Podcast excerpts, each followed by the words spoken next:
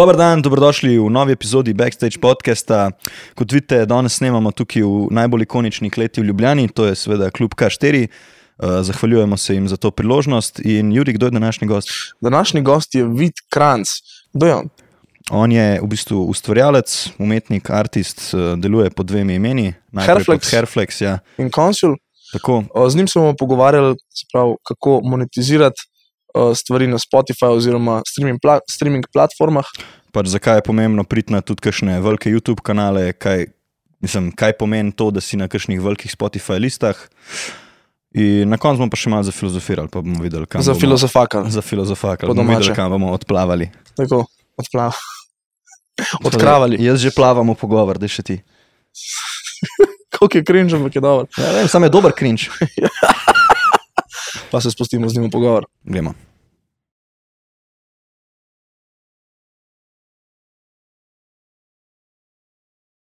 Ja, neč, uh, hvala, ker ste spet z nami. Ne vem, ker teden je, nima veze. Uh, z vami sva klasično uh, Juri Jovan in moja malenkost David. Danes nam je pridružil vid. Živijo, vidi. Jo, Da imamo življenje. Jo, Zdaj, zdaj bomo dali uh, rakete, pa tako pa aplaus, pa ful nekaj sranja. lepo zdrav. Hecam se, ne, vid je producent, uh, vid je, vid je glasbenik, uh, dela bolj tako malo bolj chill musko in danes se bomo malo pogovarjali o tem, kaj kaj delaš. tako. O, gla od glasbene produkcije do kako predret na tuj trg, uh, streaming platforme in to vse. Boste zvedeli tudi od videa in bom pa tudi on malo bolj podrobno to razložil. In predvsem o konceptu, da tiha voda bregove dere. Ne, hecam se, to je bilo. Tako pravijo, Na musko. čeprav Ne, kako, dej povej, dej povej nam malo, no, kje si ti zdaj stilsko, kje si, kje si bil najprej, pa recimo par let nazaj, pa kje si zdaj. dobro vprašanje, ne? mislim, začelo se je tam davnega pf, 2015. Uf, že imel take telefone. Ja. uh, no, pač itak, po mojem, vsaki, ko začne, je bolj to tako zabava, tisto kul, cool, ne, mislim. Ja. Nekaj sem naredil, sem cel na hajpane, ne. Pa primer, uh, jaz sem začel z, mislim, da je bil Deep House, Ja. fun fact. Um, ampak pač nisem produciral, pa nič, to je bilo samo tako, tisto potegneš dol virtual DJ, ne tako, po mojem, marsikdo. Si Klasika. misliš to, ne, gremo. Ja. No, pol pa mislim, da je pač, da še to upoudarim, komat, ko me je za elektronsko muziko navdihnil, je bil David Geta, Just One Last Time. Ja. Če poznaš, poznata. Uh, no, in pol je nekako čez par let, potem ko sem že nekako, bom rekel, malo bil v tej elektronski muziki, sem se ful za progressive house navdušil. Ne? In pol smo nekako s tem začeli, mislim, da sem začel. Um, tako da, pol pa je nekako ta EDM začetek bil. Ne? EDM. In pol je z tega prišel um, Hairflex. Mm. Mislim, No, to je bil tvoj prvi, kaj, To je tak bil- artist name. ja, mislim, ali kako. to je prišlo čisto z tega, za bancije, tisto, volite briga, fajn sem imamo, mislim. Um, s kolegom smo bila na, ni bilo Discorda, da je bil Skype. Mm. Pač sem omenil, sicer je že vedel, ne, da malo pač zdaj to delam, pa tako. In pol sem rekel, da je stari neki artist, ne, po moje pasol, pa nekaj. Ne. Pa je rekel, pa daj, vse to smo pa takrat večino vsi igrice igrali, veš, Mm. mm. mislim, kot bom rekel, 15-letniki.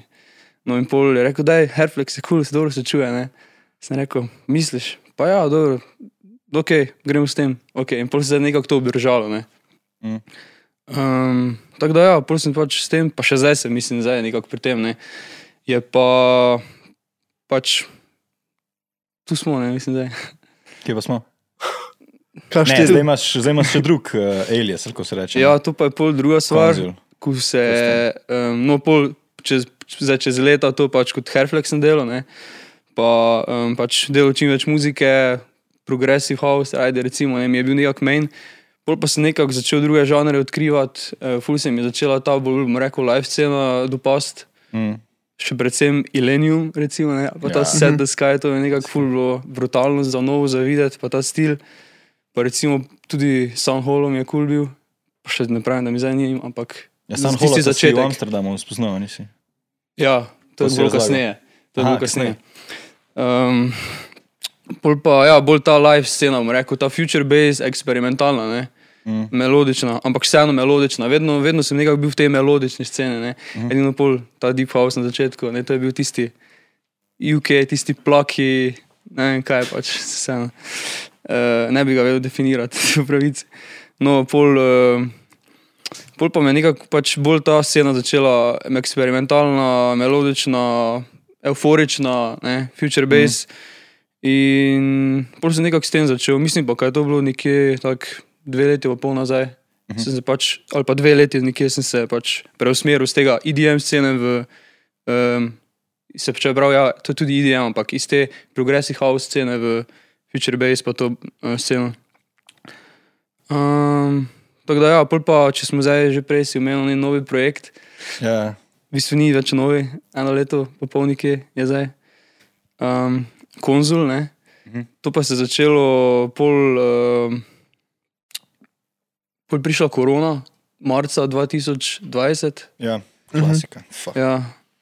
No, in to je nekako vsem, bom rekel, vsi smo bili nekako, dosti smo imeli časa. Ne?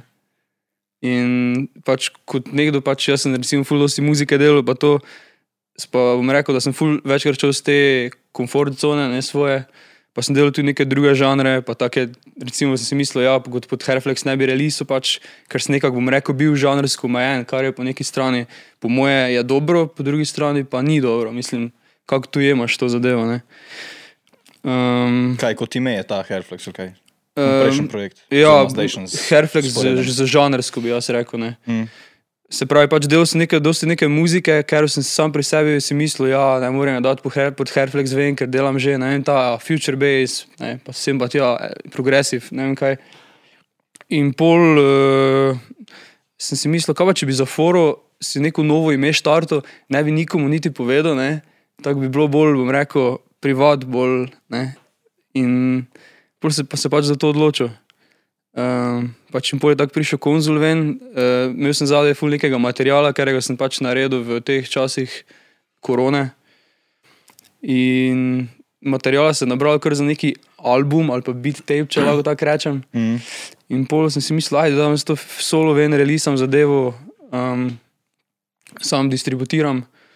Pa se je pol tudi zgodilo. Ne? Prvo sem mislil, da neki singler, je bil singler relisan, Shortcomings je bil prvi. Pol pa mislim, da dva meseca posneje sem kar tistih ostalih osem komadov, ali koliko še je bilo sedem, um, kot album. Ne? Pol je to bil prvi konzul album. Kako pa misliš, da je korona, pa vsa ta eh, karantena, pa to vplivala na ta tvoj sound? Ne? Zdaj, rekel si iz Herflexa v konzul. A se vračaš nazaj na Herflexa ali ostaš bolj pri konzulu? Moram reči, da mi je nekako oboje enako vredno, ne? definitivno. Ampak kon, pri konzulu mi je fajn, da kot sem prej rekel, pač ful lahko nekako bolj si upam, mi dvom z te cone obdobja. Ne?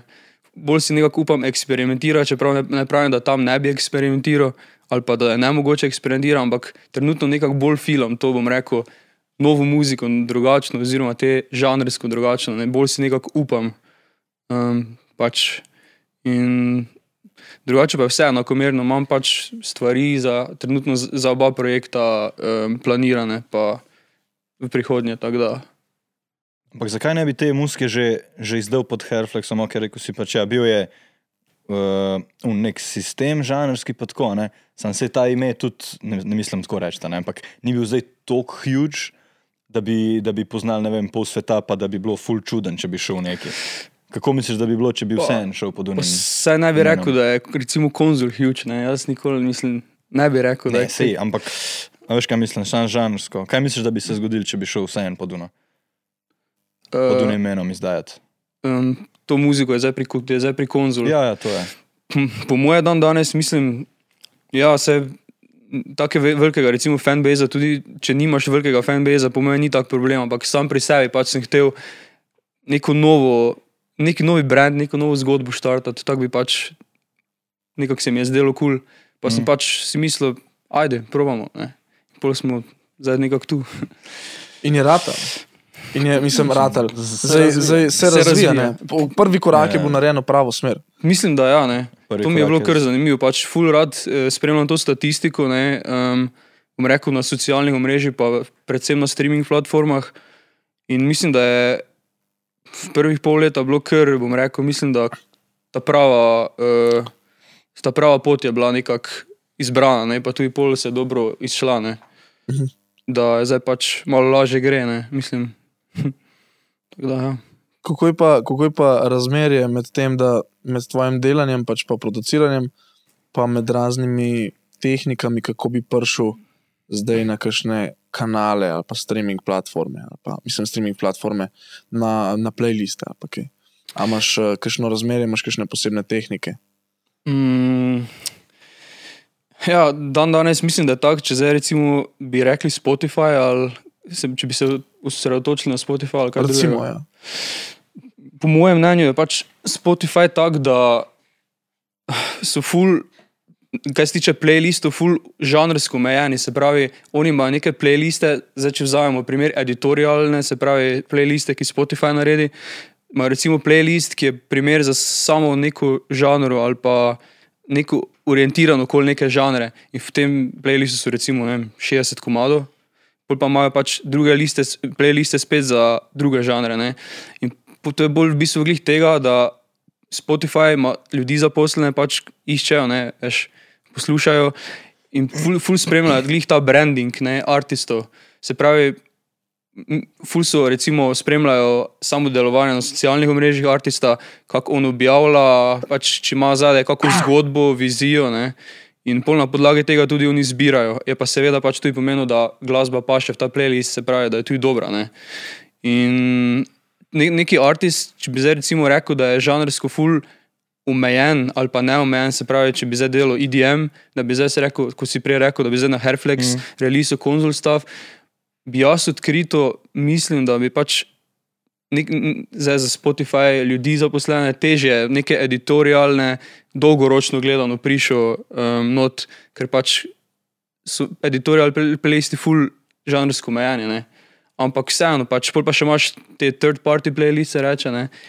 To pa je pač pol tako, recimo, če bi zdaj jaz naredil ali pa ti, pa bi nekako full razvil ta playlist, pa bi pol dodajal noter, ampak bi vseeno bil nekako orientiran, ampak bi lažje bilo noter priti, po moje. Ne, Mhm. ne bi bili neke take omejenosti, če je to dobra beseda.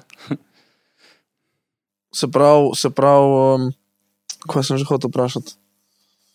A to se lahko, se ti spomniš. Ti kar ja. Si mislil unkomat, ki si rekel shortcomings, ne? Mm. Takrat je bil na, na uni playlisti, kva, nek klasičen set songs uh, for spring ali neki Ne, ne, bil je playlista, ki je dobil sad, nerealno. sad beats for studying. ali nekaj no, takega. neki ta, klasičen. Ja, v bistvu to bil kar, bom rekel, da mi je nekako dalo tisti prvi, uh, bom rekel, pač prve poslušalce. Zagon, ja. Ker je pač bil playlist, mislim, da je imel takrat nekih, ne vem, 30 tisoč sledilcev. Mm. Vem, na dan, koliko sem statistiko gledal, je deval enih 200 streamov, 150 približno.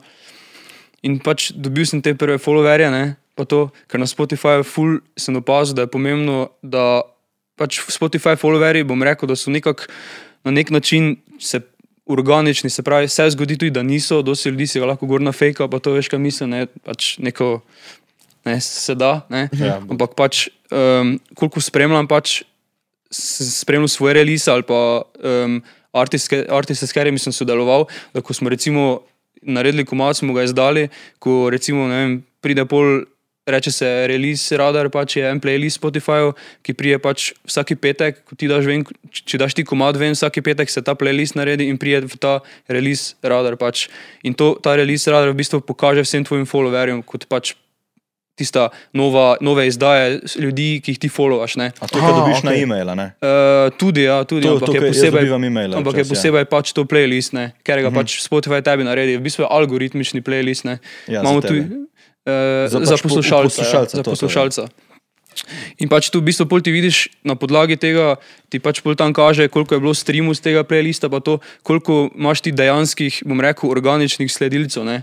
Ker na statistiki tam ti kaže, ne vem, release radar, bilo je toliko poslušalcev, pa toliko streamov, primer imaš ti 500 followerjev, če tisti petek bilo, ne vem, 250 poslušanj z tistega playlista, razmerje 1 proti 2, mislim, Ja. 50-50, niti ni tako slabo, ne veš. Je pa res, da dobro, eni mogoče ne grejo tega playlista poslušati, ampak mislim, da pač je kar tu, tu nekje. Ne. A ti pa prav za vsak komad vidiš dejansko, iz kje so bili tudi play. Uh, iz katerega playlista, ja, To iz katere države. Pa vidiš, kjer so pa organik, ki so dejansko kaj prišli sami na tvoj profil. V bistvu, za to? če pa so organik, to pa je fez dobro vprašanje, ker um, imaš več opcij. Primer, imaš tudi playliste, ker imajo recimo na, um, na fejkane te f- followerje, ne, če, če Mhm. followerje. Toliko, da se vidi, da ima ta playlist vem, 15 tisoč uh, sledilcev, ampak v bistvu pa ti pač samo gor nabija um, te streame, ker pač pol v bistvu sploh niso, se pravi, pač pravilno, kako bi rekel, Zaznanje. za znanje. Ja, pač to je kot da bi pač ti neki program si naredil, pa bi ti gor nabijalo pač neki Vroč playlist. zrak. Ja, v bistvu skozi vtrgan rukzak bi vodo nalival, ne veš kaj mislim. Toliko, da bi ti pisalo pač. Uh, Ali se pravi, pišejo cifre, prosti, pišejo cifre streamov, pa to, ampak dejansko program jih odzad Ja, ne zazna, ja, kot, da to- so bili predvajani. pol pa pridemo do tega, da Spotify algoritem to zazna v bistvu. Ne?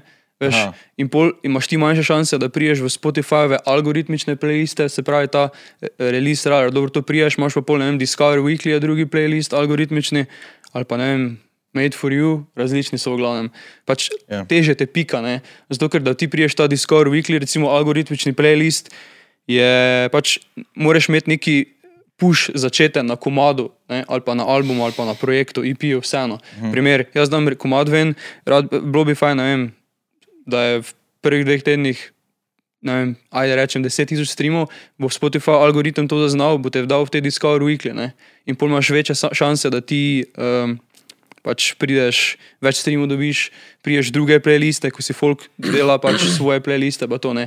In več playlistov je, več playlistov je tvoj komat, večje šanse imaš, da še več algoritmov pač pika, ne. Kako je pa To. hierarhično, kako je pa hierarhično so te playliste? Za eno si rekel um, Discover Weekly, ki ti itak vsak teden pač da te artiste, ki Mhm. si jih ti pofollowne. Mhm. Kako je pa pol, kje so, kje playlista recimo bi tebi največ pomenila, če bi bil na njej? Zdaj smo bili tu, ne Herflex ali pa konzul, bi rekel.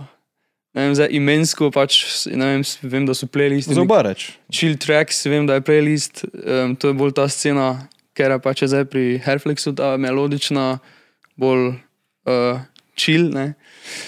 Um, pri, pri konzulu pa ne vem, niti nisem tako bil pozoren na te editorialne playliste. Ne? Sad songs for studying. Ne, to, ja, mislim, se, imaš tudi, ja. Ampak Kako pa so velike te recimo playliste, ki si rekel? uh, mislim, da ona Chill Tracks ima tam 4 milijone, 3,5 milijone followerjev. Pač imam nekaj znancev, ko so pač tam prišli, pa smo se pač menili v statistiki, pa algori, algoritmih, pa dejansko je full dobo, bom rekel, tega organičnega uh, Following. ja, followinga pa posluša. Ne? Uh -huh.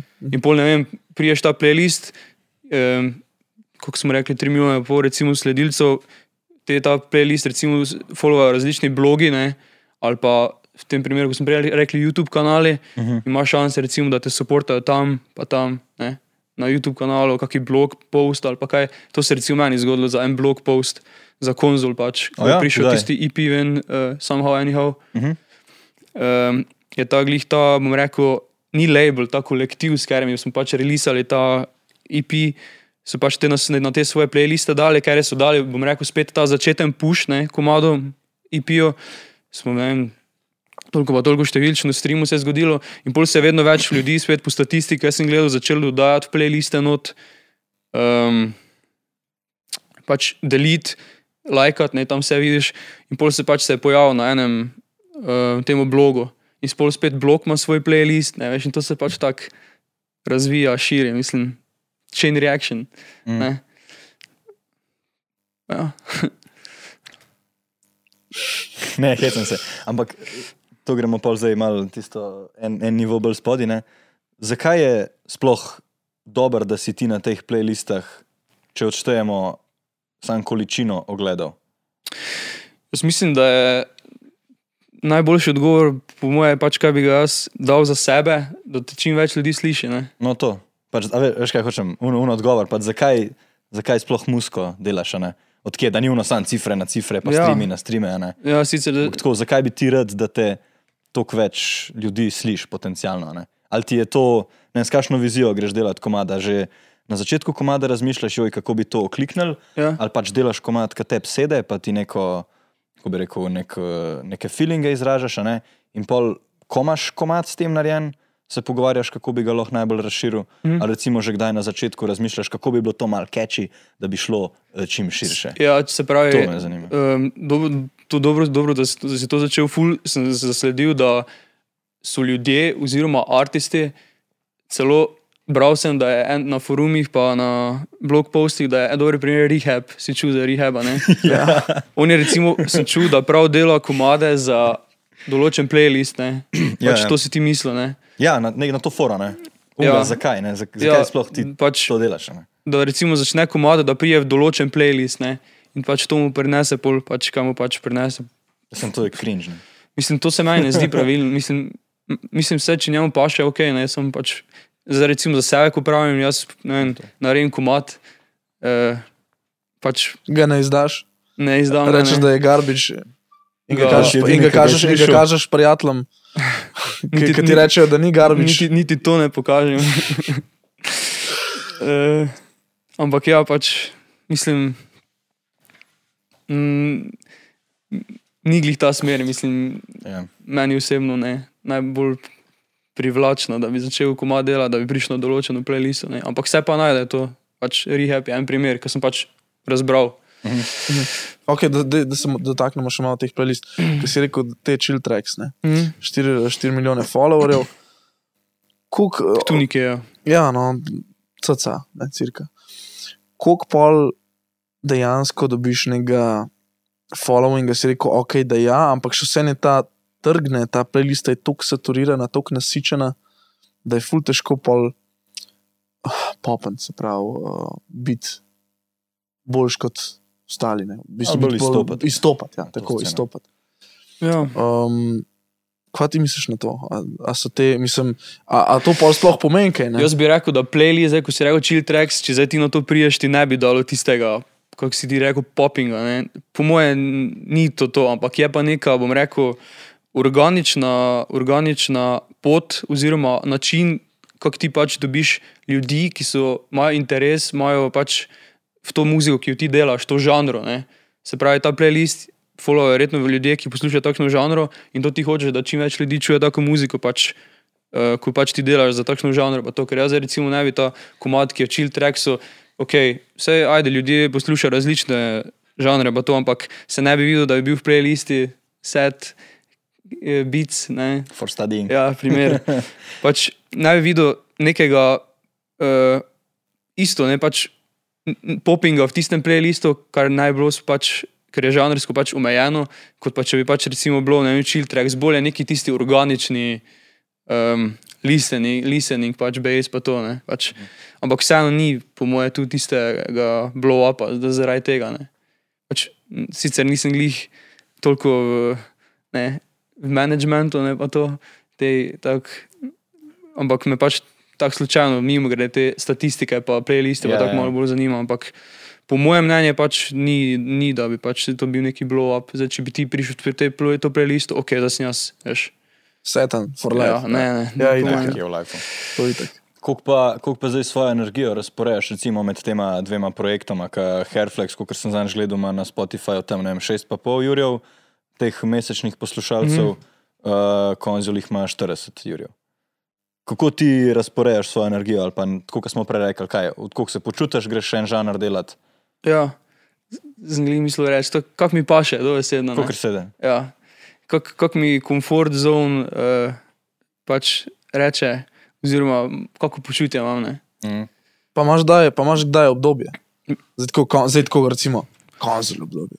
Ali pa Hairflex obdobje. Veš, da recimo delaš en mesec ali pa celo več, mm. samo, za en, mislim, samo za enega, za en del sebe. Zanimivo je, pač to sem zadnjič glih štud- razmišljal, da za Hairflex, primer, sem full bil nekako tak, ko so bili vem, festivali, dogodki, si lahko potoval, šel si na vem, San Holoja, primer. Mm. si si- to te nekako ful navdihne, ne? bar mene osebno je takrat.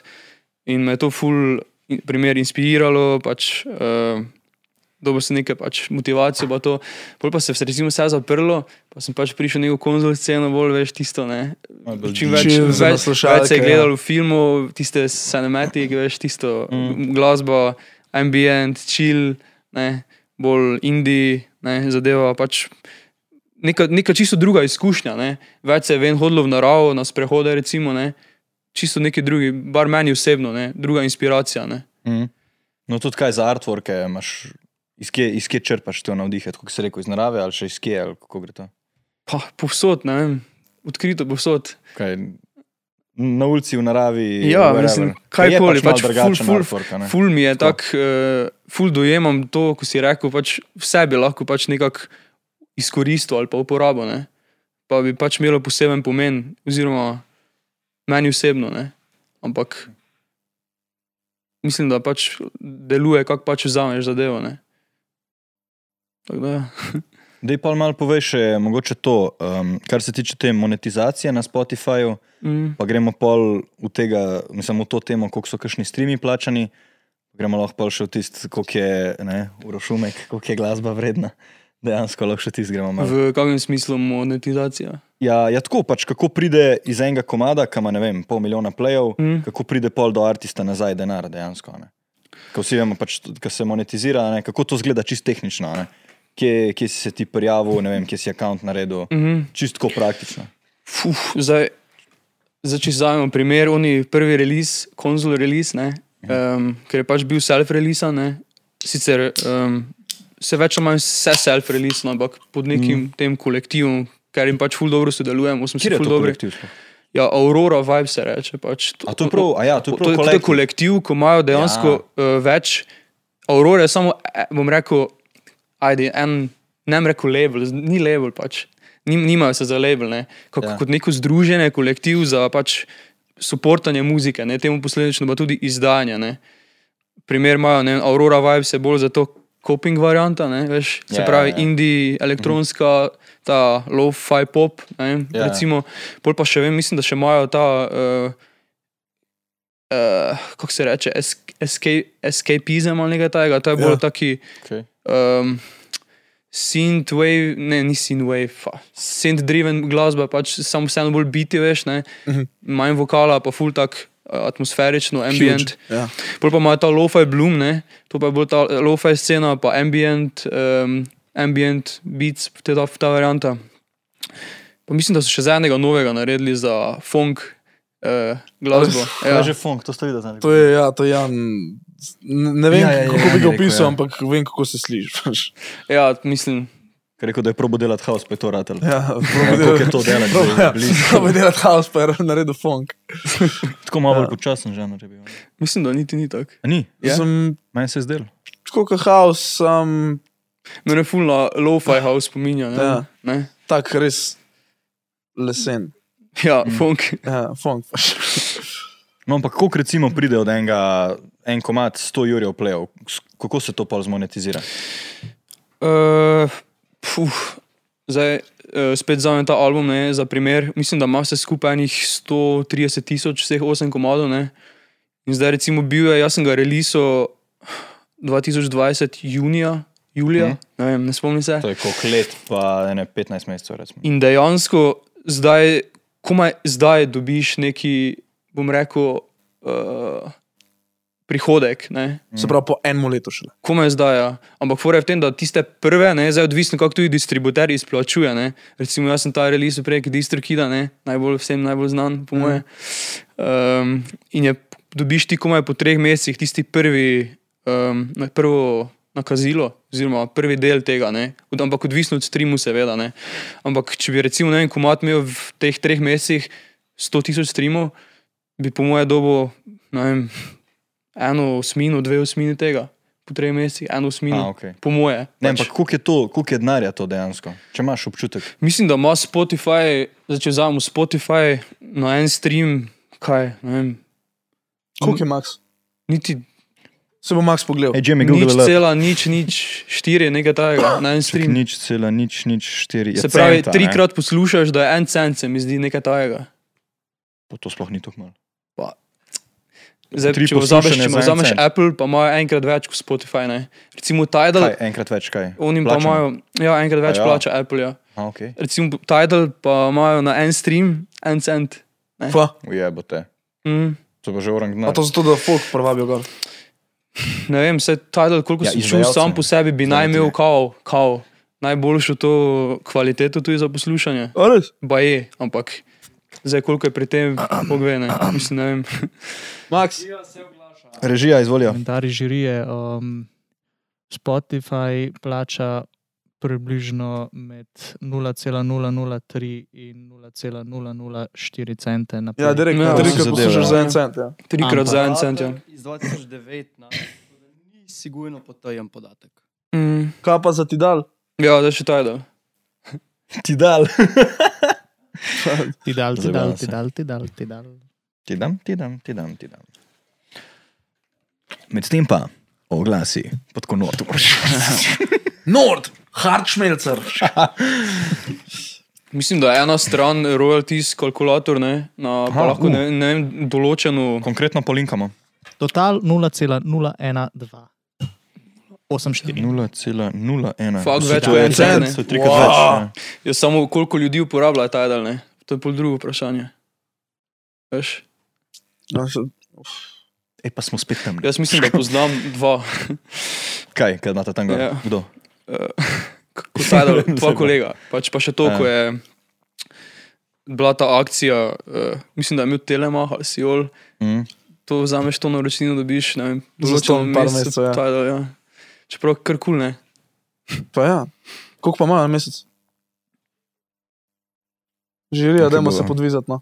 Režija je malo zgooglala. Dej, da je bolj Režija, milo sem rekel filozofiramo v miru, klere, no te tehnične Re- pizde režija, podatke. fuck. Zaključno. Tale nord, se mi že ima bril. Požrtija. Kurva, Nordno že mogo. Nimam pojma, v bistvu, gremo mi naprej. Zdaj gremo nazaj. Uh, no, kar smo rekli, se pravi, en cent za tri poslušanja, ne? Smo prav. Ajde, ukvirno, ja. Ajde, pa rečemo štiri ali pa, lej, med dva pa štiri, no. Ajde. Se pravi, glih tri. No, pa si pa predstavljamo, a ne, kaj te lahko en komat na en tak poseben dan, recimo malo bolj žalosten, malo bolj tak smešen, nenavaden, Mhm. mm. ne, koliko te lahko en komat dvigne, pa kaj ti lahko čustveno naredi. Ne, kol- koliko bi pa ti A je to toliko vredno, ne? Ja, a je to toliko vredno? Je to toliko vredno. Kaj bi ti rekel? Fa.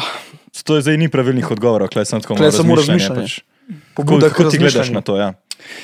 Ne vem, jaz, če bi en komat čul primer, da bi mene v slavem dnevu dvignil, kot si rekel, jaz Ja. yeah. bi dal za to, ne vem, Sigurno več kot en cent. sigurno več kot en cent, ja. Na kakšen dan bi dal evro, na kakšen dan bi dal lahko tudi Jurija. Hmm. Če bi ti res uno shiftnil tako nerealno glavo, da bi se iz Res česa je, lahko bral. Pač, če predstavljaj si, okay, da, da te mogoče še bolj postavi v, pro, v čas, prostor. Predstavljaj si, da lahko ta komat samo enkrat slišiš, še, Hmm. pa glih na, na, na tisti trenutek, ki bi ti najbolj sedel. Koliko bi dal za njega? A je to mrljivo? Veš? Pa smo spet pri relativnosti. Filozofija, ne. Mislim, se i tak bluzima, pač ampak tako, malo se pogovarjamo. Ja. Ne vem, sigurno več kot en cent, ne. Ja, ja. zato je, zato Že to je glavni nekaj, ne. podatek. Že to je nekaj. Koliko bi ti dal, recimo? Se ti pravim, na kakšen dan bi dal 10 evrov, na kakšen dan bi lahko dal 100 evrov. Koliko če bi ti dal, res v Jurij? kakšnem statu. Isto, isto, isto kot David. Ne? Če, bi, zdaj, ja. zdaj, če se postavim jaz v ta čas, ki sem jaz prej ne, ne da se, to se ne da znanjem, stari. Ne moreš znanjem. Jaz ne znam. Ampak nekje je bilo znam. treba dati tuno, m, ne vem zdaj, kaj so to od zadnje ekonomske. Zato, ker, ne, ne, ne, že, ampak, ja, že, ampak, če ne bi lahko prodajal feelinge, pač sej, Ja, se jih dejansko, Se vsi ljudje jih. kupujemo feelinge. Se ena slika ni vredna 10 milijonov, vreden je tvoj ne. Samo kaj pa, če Pedro dal... Maha, čakaj, režija. Dej se zdaj oglas, pis, da ne mahi mi pol. Ja, pa da, ampak če tako pogledaš, potem kak, kakšen koli experience, ki ga ti kupaš, Ja, ti kupaš občutek. absolutno. Nedvomno. A ni res? Ja, je definitivno res, se ja, ja. Ti, ki kupaš, kaj je to, za kaj šteji, ti kupaš experience in občutek. 100%. ja, sto procentno. se to- 100%. Samo vsak človek občuti isto. A, ja, ne. On Ne. občut, on, in ona. Za, Ono, če bi, če bi pač glede, na, glede na sebe, ne, zato je nekomu karta za koncert ne, vredna tudi 50 evrov, nekomu pa težko iz žepa potegne 5 evrov, ne, zato ker ta dva človeka različno to centa. Mm. Ne, ampak na koncu dneva bo ta oba človeka kupila feeling. En bo kupil feeling, da gre na, na tehno festival, mm. Nekdo drug, en človek bo kupil pa feeling, da gre na eh, zmišljen si jazz koncert. a ne. Ej, čist Ampak- ideja, drugače žirije, spet se oglašamo. Izvoli. Glasbena industrija je vredna 80 bilijonov dolarjev, komadov je, kot piše na Googlu, recimo takih, da, so, da se poslušajo 80 milijonov. Se pravi, po, tej, po tem izračunu en To je komad tisoč. 250 dolarjev. Koliko? 250 dolarjev na komad, recimo. Sam industrija je. Sam da kot to. obstaja, ali kaj? Ne, ne, ne. Dobro, sam To industrija je je šest bi drugih stal, ne, to je koliko bi stal. Mislim, če, če delimo vrednost industrije, cele z količino narejenih komadov, je 250 dolarjev Na komad. na komad. Ja, Naredi ta industrija denarja. vrednost industrije so samo komadi ali so tudi, ne vem, produkcije še. Ne, ne, vse, ampak pač. Ja, ok, ok. Nima na veze, ja, komadih, nima ne. veze, komad. Vse, kar je Sem. bilo potrebno za nastanek tega komada. Zato naše bluzanje res nima veze. Ja, ne, ampak ja, štekam, dobro, dobro. razumeš, ne? Recimo okvirna. Režija več takih. Več takih. Kar, kar, kar eh, prepopite, kaj je gor. napad, ale, ale. um, ja, koliko je res vredna glasba? Ne, se ne, evo, lej, pazi, zdaj gremo zdaj v te filozofske, Juri, se strinjaš? Ja, se strinjam čisto. Se strinjaš. Filozofska, ajde, gremo. Gremo nekam, kjer ni odgovorov. Ali pa so. Ja. Ne, pazi, evo, lekla smo si malo tako zahec zapisali. Predstavljaj si, da ti zdaj narediš en komata, ne? Mhm. Kaj te tako top, pač to je uno D komat, uno, tako nisi še naredil toliko D komada, to ti dogaja, nerealno. Hipotetično. In zdaj ga hočeš deliti s publiko, pazi. Tako, in pazi zdaj. A bi ti rajš, recimo pa damo za referenco, dobro, malo te moram plagati, sorry, pač, ampak ta coping komata, ne? Ma zdaj, koliko na Spotifyju ima 720 jurjev, na, na YouTubu ima čez 300, pač čez milijon ima, ne? Skupnih poslušanj. Coping. Ma? Mama, 100%. Aha, ok. No, zdaj si pa ti predstavljaj, hipotetično. A bi ti raj igral na enem koncertu, ki je pred tabo tako, una filmska scena, tako milijon ljudi, pa bi njim na enem koncertu enkrat spucal ta komat, ali bi raj imel tisoč loyal fanov, ki bi ta komat tisočkrat poslušali. Fuh. Da bi prišel do istega Že da vidimo, poslušanj. kaj ti. Zdaj pa da ga vidimo, je, lega, Ne, tako, kako bi ti gledal na to? No? A? Ja. Koliko smo kapitalisti? Ja? Ej, po Kako pravici, ne, to, no? če ti povem, prej smo se menili, da je prišla korona, ni bilo špilo pa tega. V tem momentu bi desetkrat reši spustil ta komad gor live, ne, pa bi pač tisti občutek teo, publike, pa uno, Točno to. vse ljudi Videti. pred sabo. Jaz sem se vidiš. zdaj odločil in se strinjam s tabo, jaz bi isto naredil. tisti, tisti, tisti, tisti feeling, tisto, da bi ti človeka videl v obraz, v oči, ne, kam ga pač po domače dela, ne, na to. Ja, valjda. Um, kot pa pač gledaš tisto statistiko, gledaš tiste followerje, ja, mislim, vse mogoče to, z, ne, veš kaj mislim. ja. Ampak v tem primeru bi sigurno večkrat reši live, da mislim, igral, ne, Ja. Kot pa ne, tisto. Ampak posebej. to v tej situaciji. Kaj pa recimo, da so razmere v narekovajih normalne, pa da ti zdaj rečemo, prideš na en festival, slučajno te bukajo, to so zdaj tako ne, filmske, da imaš milijon ljudi pred sabo, imaš en šov, to predvajaš in pol greš tam. Ali pa da imaš raj tisoč hardcore fanov, ki grejo kamorkoli s tabo. Sem to že druga, ne? Mhm. To je že Mislim, druga. druga, druga so okoliščine, to hočeš reči. Pa ne druge okoliščine, kar imamo zdaj, ampak tako, zdaj na dolgi rok je rajš, imaš rajš tisoč hardcore fanov. Zaradi, čist zaradi uh, lastnega preživetja, ne? ampak če pa hočeš ti se, zakaj v bistvu Artis Musko dela, zato da podeli ta občutek, ki ga ima on z drugimi. Ne? Ja, ampak jaz hočem reči, da- njegov, če gledaš ta njegov osnoven, osnovno, n- n- mislim, prepričanje, ampak eh, namen, cilj, poslanstvo je podajanje in deljenje teh občutkov z ljudmi. In potem, potem po tej razlagi bi se lahko vsak artist odločil za to opcijo. Ne. Kjer je to eno, eno Prvo, milijon. se pravi, Ja, milijon. ampak v tej situaciji, ne. Samo moraš, moraš gledati, bar moje mnenje. Tak svet se je razvil, glasbena industrija se je razvila, vse je bolj prišlo na te streaminge, pa to prej so bile bolj Mm. CD-ji, plate, kasete. Ne? Pač, po mojem, vseeno bilo live tista neka posebna izkušnja. ne. Ja, ampak pazi, teh milijon ljudi od spodaj ni tvojih hardcore fanov, oni so tam tako. Ja, Sam slišal bo enkrat tvoj komad. In to je to. pač ustajam pri tem. Ne. A ja, ok. Ne, Vstajam, tako da mislim- imamo malo, da imamo različne mnenja. Jaz bi, jaz bi zagovarjal raj tisoč hardcore fanov. A Zato, Ampak ker ti to- boš pol njim, tu- Ja, ti boš njim nekaj drugega še svojega dal, ne?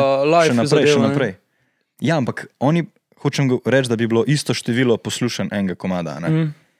Veš, ti bi dobil lahko iz enkrat milijon, ali pa od tisoč folka, a ne, toliko več streamov. Ja, pa sej, uh, Ne, i- isto bi jih bilo, ampak dojemanje te publike bi bilo drugačno. Veš, kaj. Mm, mm. Jaz sem raj na uni, da jih je tisoč hardcore, ne, ker greš globok z njimi. Tisoč hardcore fanov v živo te poslušajo. Kaj? Lahko tudi uživa, ja. A, ja. Pač, da so oni tvoji fani, ne, ko v njih milijon te enkrat slišiš, pa dobiš tako vse naenkrat, ampak pa oni tudi takoj pozabijo. Ne. Teh tisoč jih imaš pa ti pol skozi, pa tudi, ne vem, počasi raste. Tako, ok, klej je tudi ful, recimo, ri, mislim, rizično, klej je ful uh, en uh, riziko, ker se lahko z njimi igraš, pa te mogoče lahko pol celo mm, se, se boljš izkaže, kot da imaš zihar skozi teh tisoč. Ker Recimo, Aha, kako, čakaj, enkrat. se pravi, Mislim- od teh tisoč Ja, treba samo en posto followati, pa je isto. Oziroma še več. kako isto? Oziroma Ne, od teh milijonov, od od milijona milijonov, te pardon, od Ne, milijonov, manj sorry. desetina posto, Ja, tisočinka. Ja, Ja. Ne? Promil. ja, promil, ja. Ja, ampak jaz zdaj pravim, da ti dobiš isto število, um, isto število teh predvajanj. Ne, dobro, predvajanje je eno, no, ampak Pa ne, pusti zdaj statistiko, pusti statistiko. Mislim, statistiko, ja, statistiko, ja, ampak uh, ne, ne, ne plev.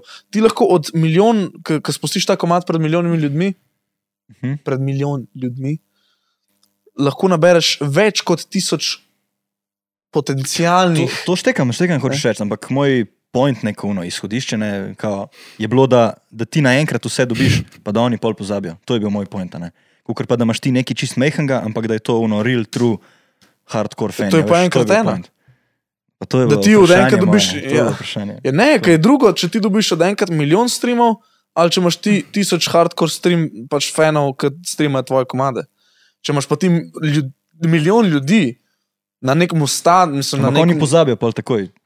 Ti si sam to vse naenkrat Pa zakaj pozabijo, ne, ne rabijo pozabiti. Ja, zato, ker je pač sam tako hipotetical. Ne? Vprašanje je samo ono tako, hočeš ti vse naenkrat ali, ali bi počasi bil dan. Ja, sam ni, ja, ne, se vem, se vem. Sem Sam, izho, izhodišče, da moraš izhodišče. sam kle so res pogoji, ki, recimo, če, če je tako, a bi rad od enkrat milijon, da, od enkrat milijon folka sliš, pa pol pozab, to je, Ja, Ja, mislim, debilno je, vem, sam je pa po- še zmeraj milijon moje- folka. šteka. ja, samo Še zmeraj je bolano. v teh milijon bi se sigurno več tisoč našlo, ko ne bi pozabilo. Ne, bi, ja, ja, exactly, bi, bi si lahko, tam, je zdaj, če vzameš Spotify, Lahko. primer tam dal library, like, veš, tisto Ja. ja. bi imel že, ne. Ali pa kakšen playlist celo, ne. In To že, in če pol- bi oni bili pol naprej. Ne. Ja, ampak tvoje vprašanje pa je bilo Moje direkt. vprašanje je bilo tako, ti dobiš vse naenkrat, pa je v na koncu. Zajebo si.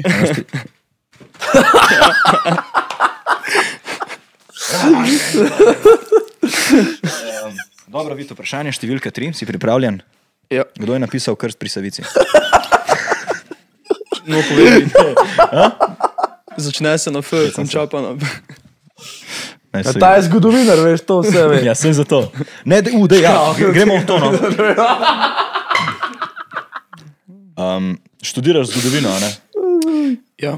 Na kakšen način te to um, navdihuje pri glasbi? To je ful zanimivo. lahko. Ne vem, kaj te veliki dogodki, uno tako. Veš kaj moram povedati, da prvo, prvo, kaj bi pomislil, bi rekel glasba, kakšna, kak, kak, kakšna se je nekdaj izvajala, pa na kakšen način se je izvajala. No, Recimo. in to, to, to. to. Um, pol druga stvar, kar se tiče zgodovine, pa moje glasbe, pa je bilo glih pri izbiru imena za konzul. Ne? Ker prej smo pač recimo rekli Herflex, ime, kako je prišlo, Ja. ja. je bilo tisti jok, mislim, jok, pogovor s kolegom, ne? Mhm. um, konzul pa je druga zgodba.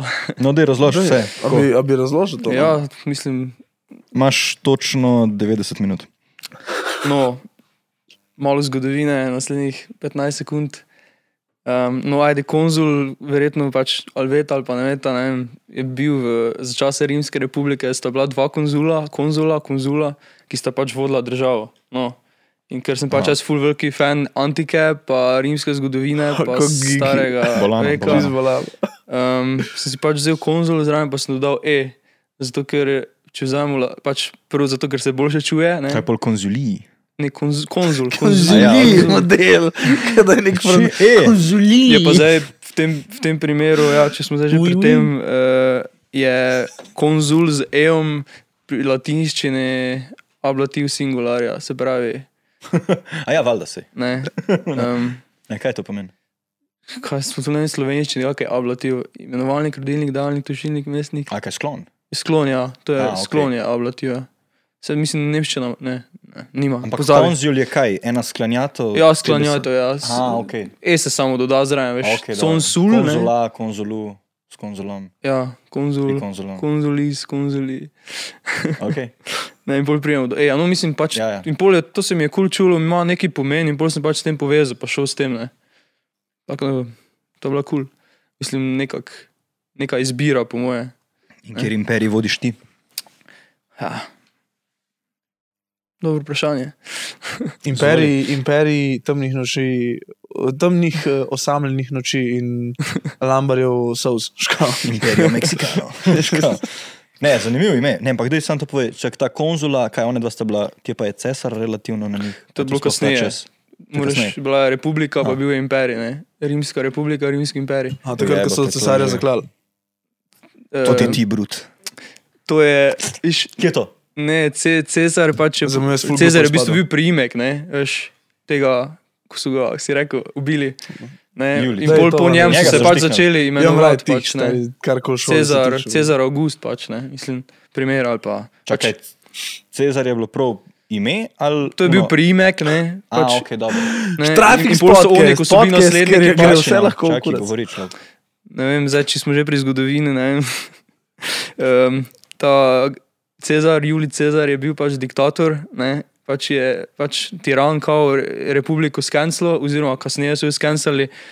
In, in pol so pač njegovi nasledniki, ki so pač po njegovi smrti oziroma umoru vodili državo, um, se pač Cezar imenovali, pač kao njegovi nasledniki podedovali so njegov primek, no pač tu Cezar, ne. A, ok, dobro. Ja. Nekaj sem hotel vprašati. Kaj pa Cezareva solata? Škal.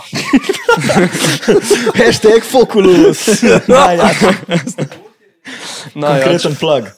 Uh, jo, nekaj sem hotel reči. fuck. Ko sem ti prej rekel? Čakaj, razlagal si? Mačka speku. Ne, o čem si tole konzule, Cezar ime? Fak, no. Nekaj je bilo dobro vprašanje. O, da še enkrat začni. Kako si začel? ne vem, kaj si mislil vprašati. Čakaj, vprašal sem se za tega konzula. Oh, moj bog. Da je kaj, če bi se mi to ostavila po zgodovini. Ne, je gledali. bilo- Ja, Za z- da, da ne pomeni. oprej Ja, ja, ja. zašli, ne, da ne Kaj je zašli. razlika med ab, diktaturo pa razsvetljenim absolutizmom? Kaj je to stari? oh. Dobro, gremo mi nazaj. Uh, čakaj, filozofska vprašanja. Podcast je nova pizda, ne RTV. Jak samo da. Bolano. Okay. Kaj Jaz je? ful spoštujem, da gaš to, ampak kaj meni srce boli? Ko gledam jo, Jovana, pa nič ne zastop. A jaz Nimam pa... pojma. Se, ja, kdo kaj zastop, se mi nič ne vemo. To je pač... zastopita kaj, iskreno vprašanje. V bistvu ne, ampak. Ej, Pedro, jaz imam zate vprašanje. A Smo mi sploh kle? A smo, smo v. Ali mi sploh smo? Biti. Zdaj, ej, Dej, Pedro, ti se drž montaže, pizda. Ej, ponižanje Ja. ja. življenja. Šala, legenda, burazno. Že si braco, že si cobra. Daj, no, daj, daj, daj. Um, ja, ne, to je zdaj ležit novo vprašanje. Le, imamo še pol urce. No. Pazi zdaj. A bi, kak, zdaj ti bo najprej uno kratko, pa pa še uno pod vprašanje.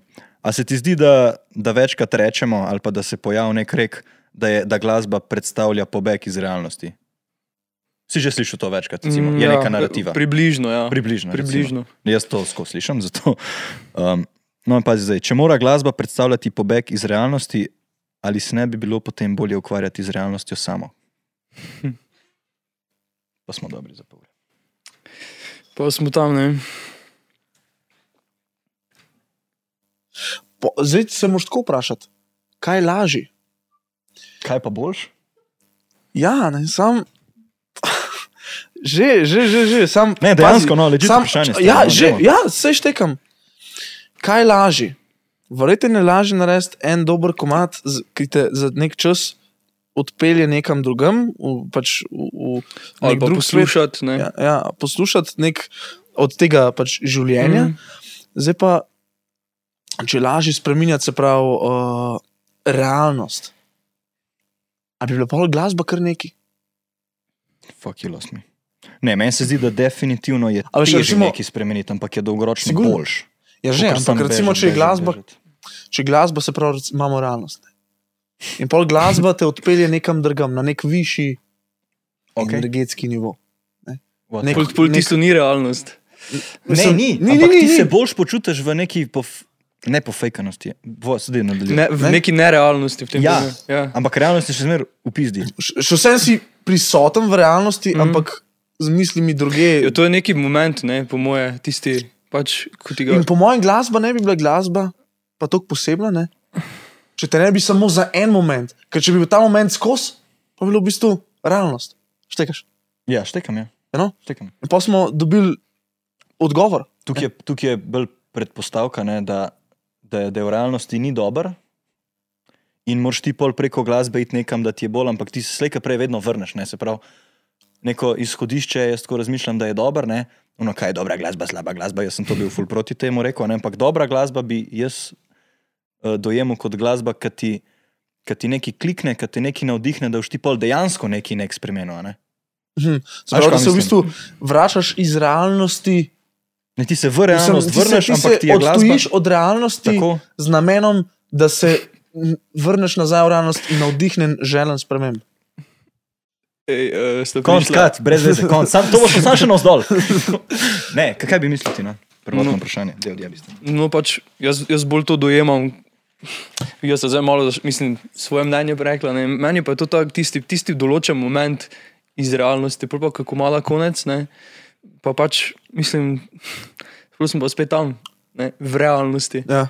Pol pa ne vem, daš novi komat, ki ti spet nekaj, nekaj pomeni, nekaj, nekaj, te z neko, neko nerealnost da, pa si spet tam. Pol se pač to tako nekako, ne vem, to je fejst, irealno, ne vem. Ne, ampak pazi, pazi.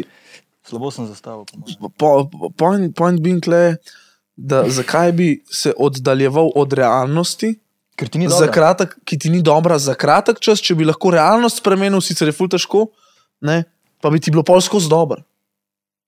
Mislim, skozi dober, boljš. Boljš, tako.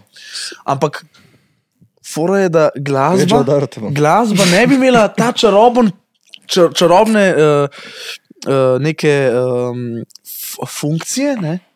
če bi bila realnost Vse, tako vse dobra. je odvisno, kako za koga, po moje. Ne? To je itak. Mislim, Zato smo kle Ja, trije. ja.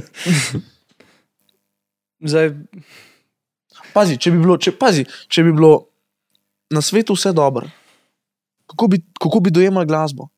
Za moje pojme, po mojem, je sploh ne brabo. Ja, ali pa da bi ti sam amplifajala to, kar je že dobro. ne. Kar je tudi doskrat. Ja, ampak pa smo že razdvojeni. Pol je v bistvu neki dober, neki pa še boljš. In pol to, kar je boljš, to spet ni tako dober. ja, a veš, kaj mislim? zmerno mora biti nek ba balans in zato je gla ima glasba tako vrednost, ker te samo za kratek čas postavi iz te realnosti. Ker če bi bila skost, bi te za daljši čas, bi to postala nova re- realnost. Kar višji kot glasba, pa ne veš, kaj je. Ja, Droge, dobro, sam, kaj.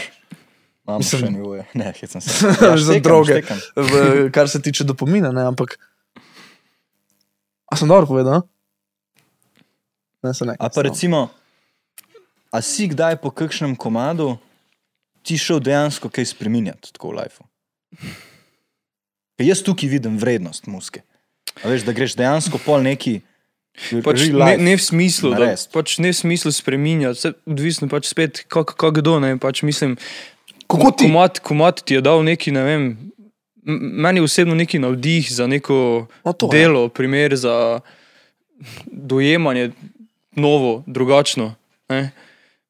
Pač jaz to tako vidim, ne vem, neki pač zdaj, ajde, ajde je neka pobeg v nerealnost, ampak da bi pa zdaj, ne, veš, um, pač odvisno, kako dojemaš, ne. A ti dam praktičen primer. Recimo, vsi smo enkrat, dobro, vsi, ve, veliko ljudi je kdaj začel, ne vem, s kakšnim fitnessom ali pa nekaj, ne? in mene lahko kakšen komat tako nerealno napali, izven fitnesa, ne? in pol, ker mi ta komat tako dogaja, me je narekovaj, navdihnil, slash motiviral, Da si pol. Da sem šel jaz neki narediti, a veš, in sem bil pol v realnosti lahko boljši. A, ne? a si imel kakšno tako situacijo ali pa ti je? A veš, a veš, tako razmišljam, da te glasba naredi nekaj, kar boš pol praktično Ja. ja. lahko izboljšal. Ne? In to, tukaj bi bilo Pač meni osebno vrednost. nisem več, večja. nisem, primer, nisem več razmišljal o nekih tistih preteklih dogodkih, ko mi prej recimo, niso bili preveč všeč ali pa so bili bolj negativni kot pa pozitivni. To je neka, kar bi se spomnil, neka izkušnja. Zdaj v tem primeru, ko si neki komat čul, te za tisti kratek čas v neko nerealnost dal, pač pozabil si na neke, tako ljudje pravijo, probleme. Ne? Mhm. Ampak na, na ta način, ne? pač Ampak- meni osebno. A si jih rešil, pol, ki si nazaj prišel? pač drugače si mislim, drugače si. Težko mislim. Druga, druga, drugače. Ne, ne vem, se pravi. filozofija, ne mislim. Ni, ni, ni, ni tako bolj rešil, kot ne rabiš rešil v smislu, da si šel neki Počut, narediti. gled, tvoje počutje je bilo čisto drugo, pač bar meni osebno. Ne? Kaj se tiče Drugo, počutja. in ni bilo to, tisto, kar, kar tista slaba stvar, ni toliko vplivala na to, kako si si se dojemal, potem. ne. Ja, drugače ja, dojemal, no. drugače si Ja, ja. Ja, Se pravi, bila sprememba, redu. ja. Potem je bila očitno sprememba, če si drugače dojema. Ne? Kaj pa ti? Se sem prej dal zelo lep primer. Ja, absolutno. Večkrat. In Ja. tukaj jaz vidim uno vrednost. Jaz sem jebi ga bolj praktičen človek, čeprav se kle neki bluzima filozofe. Ampak ja, veš, da ti da neki nazaj, ne, da si šel neki spremeniti. Ker džabe ti skozi greš nekam, nekam, nekam, to je kot droge, ne, Ja. v zelo nižji obliki. Ne. Ti se tudi najbrž tam zadaneš, pa greš v rožice, pa vse, ampak ti priješ nazaj, greš na isto plus še nižje. Ne. Ampak uh -huh. z musko, zakaj ne bi šel iz nekje, kjer nisi, na nekam, kjer ti je kao kul, cool, ampak ko prideš nazaj, boš zaradi tega kao kul cool dejansko šel, mal bolj kul. Cool. Ja, Da je režite. jaz, Ne, tako. veš kaj pa jaz ne morem delati? Pazi to.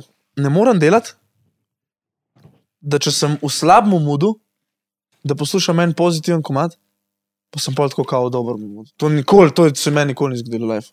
Definitivno. Zakaj? Zato, ker jaz poslušam muziko glede na, na mood.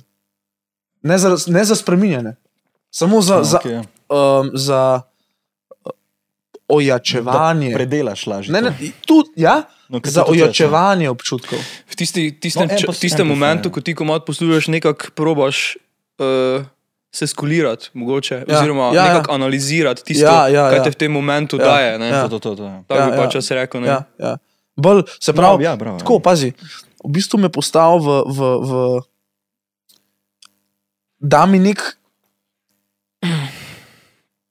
obdame z nečim, se pravi, neko, v neko atmosfero, v nek prostor me postavil, kjer moji možgani ne rabijo še o tem razmišljati. Ha, neki, neki droni, neke, neke pač eh, neko komadne, nek, neke atmosfere, recimo, a pa metal.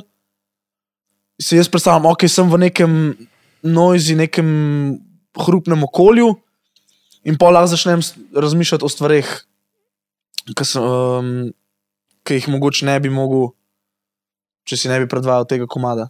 Kar hočem reči, samo nek katalizator, pospeše, pospeševalec pospeši, ja.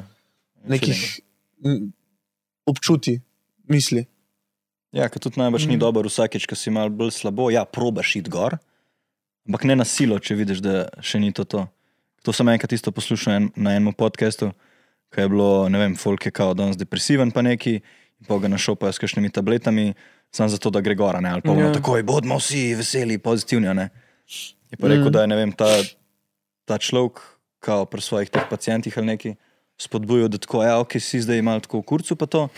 Pa dobro, da zdaj vstajam kle, tri dni, en teden, pa malo različico. ne, In to si najbrž ti mislil, da pol si v bistvu še zmeraj v tem mudu, samo da ga malo amplifiraš, da ga malo boljš vidiš, razumeš. Si Ja, pa In nisi. pol ne. počas. Si pa nisi. Ja. Da ni tač ne imaš. Mogoče, ki ga, ki ga pojačaš, um, ki ga okrepiš, mogoče lahko celo vidiš, iz kje izvira. Zato. Ne. Ali pa včasih sem jaz, včasih, ko smo že govorili o tem momentu, ne, včasih mi paše, da sem se s- samo za nek kratek čas v tem. Če je Um, v, v, ja, v, v, v tem momentu, v tem času. Ne. Se pravi, da me odpelje za nek kratek čas. Nočem več sploh. Zato, ker smo, smo pred, če bi bilo več, pa bi izgubil ta čar. Mm. Ne. Ja, ha, hask bi izgubil, kaj hočeš reči. Toleranco bi dobil do tega. kaj? Tako je. Kaj pa to se ti je mogoče že zgodilo, da si na, na določenem primer šel si peš ali si se z avtobusom ali avtom pelil po nekem območju, po neki cesti, Ja. pa si večkrat na tem. V danem momentu na tej cesti poslušal isti komat, ker si pač v tem momentu, ko si ta komat čuti, je nekako ta prostor, pa ta tvoj občutek vtisnilo v ta moment, Ja. ja. v to nerealnost. Pač, Ja, ja, no, ja. Bar Ja. osebno, pač primer. Vem, ko se srednje šole vozil z avtobusom dol, mimo določene vasi, si ne vem, se mi večkrat zgodilo, da sem slučajno večkrat prišel na isti komat. Pa ne zato, da bi pač si ga dal, mislim, ja, sem si ga dal, ampak pač slučajno se je to zgodilo. Ja. In pač pol se mi je recimo ravno ta, ta primer. Ne vem, ko čujem ta komat, ja, to pa je bilo takrat, tistih let nazaj. Ja. ko smo se primer vozili tam skozi te ulice v temi, v, po teh cestah. In še zdaj, recimo, ko se peljem, zdaj primer z avtom, ne z avtobusom, si mislim, ja, ne, pol pa si ga pač daš. Ja. To je pač ful mi je, nekak, to, mi je, to je tista vrednost, tisti pomen meni, meni osebno. Ne. Mm. To je ta kao, glasba kot časovni stroj. Mm. Tudi, recimo, tako kot si rekel, Zadnjič sem vprašal enega. Imaš ti kakšen taki komat, da ko ga čuješ, da te da v tisti prostor neki čas nazaj v preteklost, um, ko si pač nekaj delal, oziroma se je nekaj dogajalo v tistem momentu, stavo pač ali pa nasploh, ne vem. Valjda. Bil si v gimnaziji ali pa kaj. Pa rekel, ja, viš dobro vprašanje. Vem, poleti sem imel te, to izbiro, po zimi sem imel to in me nekako, zdaj ko to čujem, dalo na tiste momente nazaj. Ne. Se pravi, ne vem, ta komat, ne vem, smo poslušali s kolegi, vem, bil je sneg, bla, bla, Mhm. avsič, ne vem, nekaj pač. Te pač vrne na tisti moment, ne bar. pa delaš, pazi to, pa jaz uh, zaznam, da ful lažje delam musko začetek jeseni, pa do začetka pomladi. Mm. Tako nek tak, uh, nek tak, neko tako vzdušje v zraku. Mm. Kaj To ti? jaz tudi študiral. Ja. Meni po, po pravici, ne vem. Tak, tam začetek pomladi mi nekako nikoli ni pasel preveč. Ne. Ja. Drugače pa poletje, ajde. Sicer je včasih malo vroče ne, in to od- ne odgovarja. glih. Mhm. Najbolj pa fajn vam je to zima, jesen. Ja. Ja. To mi je najboljši čas. Se mi zdi, da je najbolj iskren. a ni? Tako zvečer, da je ti. Zvečer so meglice. Ho, še, jaz si praš, mislim, tako zadanete, uno nek m, m, uh, mrzlo je v zuni, uno prizemljite, streznete, greš na mrz, uno, uf, ok, hudo. Imaš, že tisti dron zadaj. Ja, Tisti- res, vse tisti- poslušam Tisti atmosfer, ne. Ja, Mislim, takrat, pač meni je takrat najlažje. Kaj pa ti poslušaš, kaj um, Če si pozimi? doma. Ne, ne, ne, res, ne, ampak pozimi, jaz imam, ja, povej do konca. a imaš različne playliste? Pač? Imam, absolutno imam playliste. Jaz sem se zdaj pet let na faksu učil skozi ob identičnih 50 komadih. Če kaj oni komat, ko si delal na story, zdaj pa greš na Siget, ne, kje bodo. Ziget. Uh, ja, I'm ja, coming ja, back uh, purple, I purple disco hypnotized. To je Šarot tak- zibe, šarot zibe. Uh, ja, to je naj komat. A to si mislil? mm. To je meni pomlad 22 komat. Evo, viš, pomlad the fucking 22, viš, ne. Jaz pa sem glih danes gledal, imam pač lajkane, pač komadene. Um, primer pa vidiš, ne vem, kdaj je bilo lajkano, pa ja, poletje, to sti komadi, fa, kaj je bilo, ne, veš, tisto. Mm. Kaj te stava je? Ne, to, to je zdaj, to je zdaj, to je zdaj. Malo stari. Uh, Od ja, katerega leta daj, za in kaj, in, po, in, te vr, in te vrne, recimo, Mene recimo, tako kot si rekel, komadi, ok, imaš une čustvene, imaš ti, da te nahaja, pa imaš levo, desno, ampak ki si rekel, jesen pri sebi za, za musko delati, meni je bila jesen vedno una delovna. Tako, zmeraj je uno, tako, glava v tla, faks, eh, 10 ur na dan, uno, tako, tih bo deli. In un, uno skozi iPodek, 50 komadov, uh, ne vem, te Avril Lavigne, te, te stare scene, pa kva je bilo, mislim, kaj je. Bolj ta rok, no pa to, kam midva nabijava, ta pop-punk scene. Tako, to je meni uno, ok, knjižnica, tiš, gledaj tla. In, in me da tudi un state, veš, recimo. mm, In s tem se lahko Tako bi učiš. lahko rekel. Odvisno, kjer stvar. Aha. Odvisno, kjer stvar. Mi, ki smo imeli nastrojanje, ne, tako ena stvar je, da moraš ful razumeti, Mm. ena stvar je pa jebi ga čista piflarija. Ja. In tisto, kar je čista piflarija, je samo so neke skice, enačbe, ponavljanja, a ne da ti se naučiš problem isto rešiti in tam imam lahko zraven vokale. To ni problema, ne? zato ker ti sam ti sam dudlaš, veš. Če se moraš pa ti usest, pa nekaj počasi prebrati, pa, pa ni šans vokalja, veš, to, ker si moraš ti v glavi še brati. Mm. Um, tako bi rekel lahko. Ni, ni vse za isto, ne. Jaz se ne morem z muziko učiti. live. Mm. Preveč, sem, pre- preveč rad tam pozoren. A si, a si opazil, da odkar delaš muziko, da drugače dojemaš komade? Da jih ne moreš sproščeno poslušati, ampak zmeraj analiziraš, kako je on ja, to ne. naredil. Kako... Točno, točno. Jo, to, ja. katastrofa drugače Pa si razmišljaš, kako kak, kak je to do tega prišlo, Kako? kako bi jaz lahko to, kaj je, Ja. veš, pa greš recimo mogoče v enem momentu, ja, imaš laptop zraven, ja, mogoče lahko to zdaj provam, veš, nekako tisto, Ja. rekreta, nek. Album na avionu, kot Gerix. Ej, pravici mi ni, ni, nisem glih taki tip, da bi primer z laptopom za muziko delal, pa ne zato, da bi primer s, s flexo, da to delam, ne veš, pred drugimi na socialni primer, da bi zdaj neko sliko postal, ampak pač nisem taki, tip sem taki, da rabim neki svoj plac, neki svoj prostor, svojo sobo, ne. Mm. Da pač mi pač pol naredim to, kar mi je, pač, da mi je všeč pol, pol to, kar naredim, ne. No, kako ti je pa z tega producentskega vidika, ki ti si z Radgone, ne? Ja. Imaš tam, vse si ne. Imaš tam svoje okolje, ne vem, narava, okolje, sobo, opremo. Kako ti je pol razlika, ko prideš tukaj v Ljubljano? Ej, uh, ful, ful sem zdaj robil, pa še zdaj nisem se še navadil, ne, da sem se navadil na novi plac, ne, ker zdaj vseeno faks, se, oziroma študij se zdaj nazaj začel in dolgo v bistvu nisem bil tu v Ljubljani ne, in je čisto neko novo okolje. Um, drugačna inspiracija, ne nova inspiracija, drugačna ali nova, mogoče tudi, čeprav sem že bil pač prejšnje letnike. pa. Ampak vseeno, rabiš čas, da se navadiš. Ne? In vseeno mi je zdaj, ko prijem primer domov, um, dosti lažje kaj narediti, se zraven spraviti, ne? bolj uživam, mogoče ne. Pač, ful se pozna, meni osebno.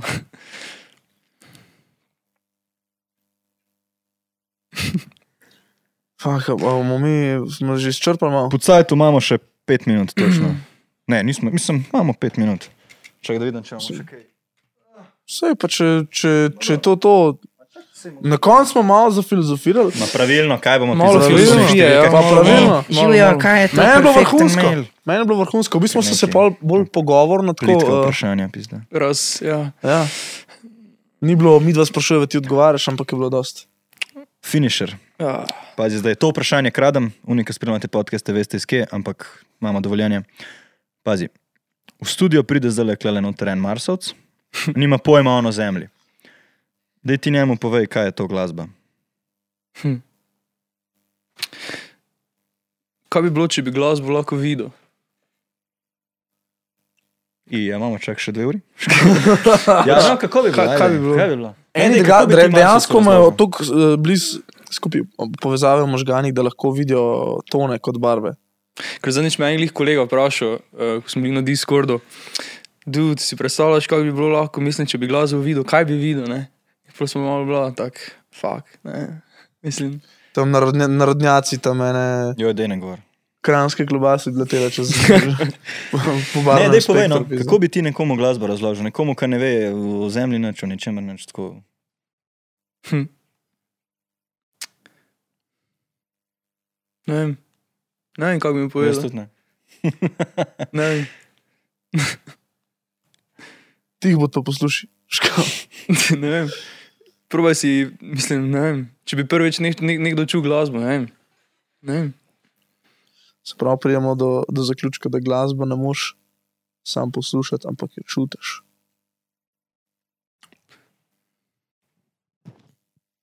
Kaj je glasba? Veš, ko jaz sem zelo se oddata poklica, kva nam klenot namešal. Majke mi, to je pa noro. Ja, ne, če je to to, vse po moje. O, to je to, te stari. Kakšne temce smo šli, malo bolj tehnične, malo bolj take. Vid, hvala, da si si vzel čas. Legenda si, za, Vid.